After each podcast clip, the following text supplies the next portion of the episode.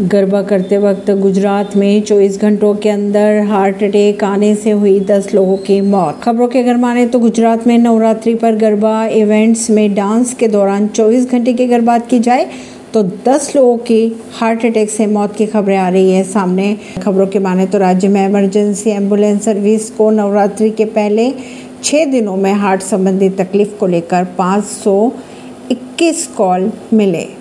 परवीन सिंह नई दिल्ली से।